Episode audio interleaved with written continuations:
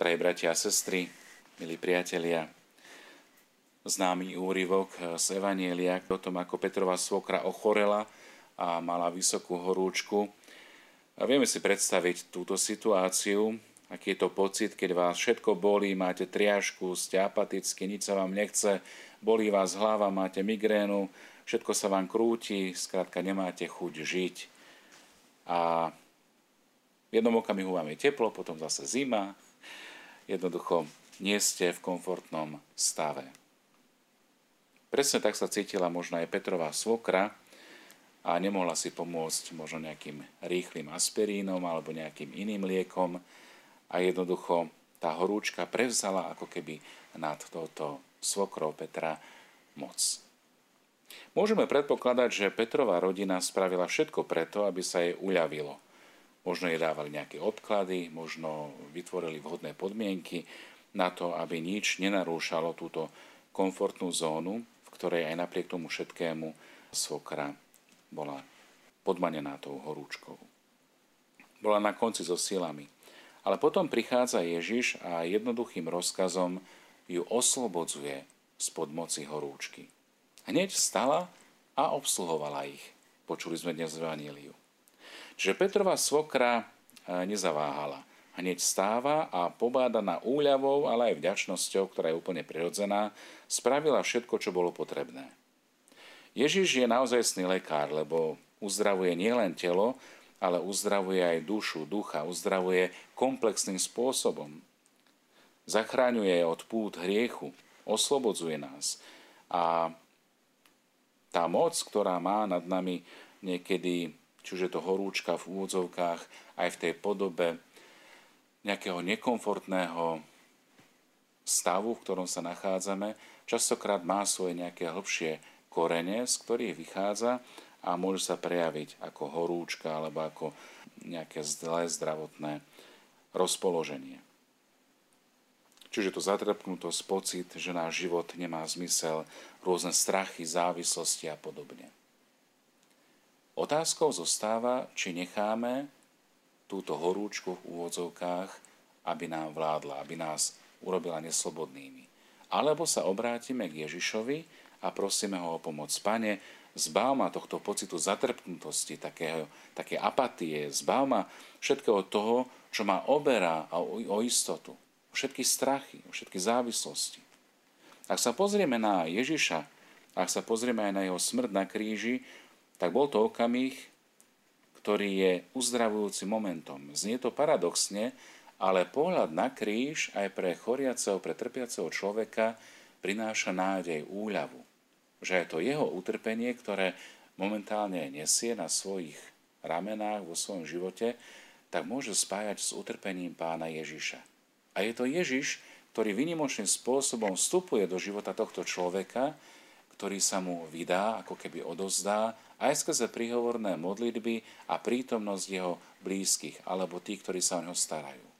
A toto je veľká misia nás, kresťanov, že máme prinášať túto Ježišovú prítomnosť a toto vedomie pre tých, ktorí si možno zúfajú, pre tých, ktorí možno prevládli alebo stali sa e, slabými, ustráchanými a nevidia zmysel.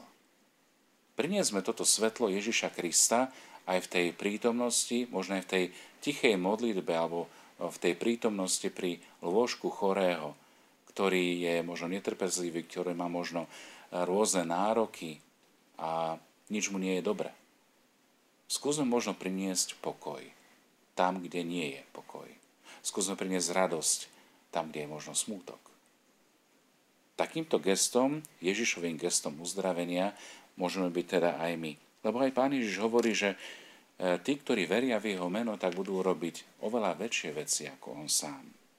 Nie je to úžasné, drahí bratia a sestry, takýmto spôsobom šíriť prítomnosť Božieho kráľovstva? Ježiš, ktorý koná zázraky, Ježiš, ktorý je reálny a reálne prítomný aj v našej domácnosti práve cez to šírenie pokoja, ako on sám hovorí v jednom blahoslavenstve, Blahoslavení, čo šíria pokoj, lebo ich budú volať Božími synmi. Skúsme sa možno v tejto rovine pripodobniť Ježišovi.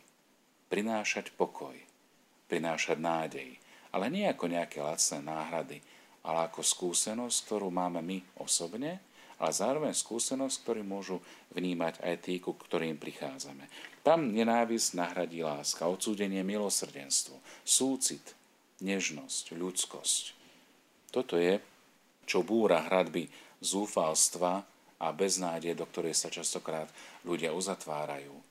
A Kristus môže tieto brány, tieto veraje naozaj rozlomiť tým, že prináša pokoj, že prináša nádej, že prináša lásku.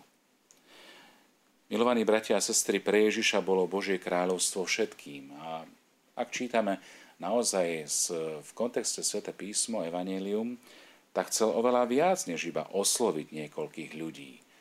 Ježiš nebol nejaký minimalista, alebo že by si vyhradzoval nejakú úzku komunitu VIP vyvolených. Práve naopak, Ježiš prináša radosnú zväzť pre všetkých a dávajú veľmi štedrým spôsobom, najmä tým, ktorí sú opantaní v tej horúčke pomyselnej, v hriechoch, v nerestiach. Čo hovorí tej žene, ktorú chcú kameňovať? Žena nik ťa neodsúdil, ani ja ťa neodsudzujem. Choď a potom ten zlomový okamih a ďalej už nehreš. Čo chceš, aby som ti urobil, pýta sa slepého. Pane, aby som videl. Malomocný, chcem byť čistý.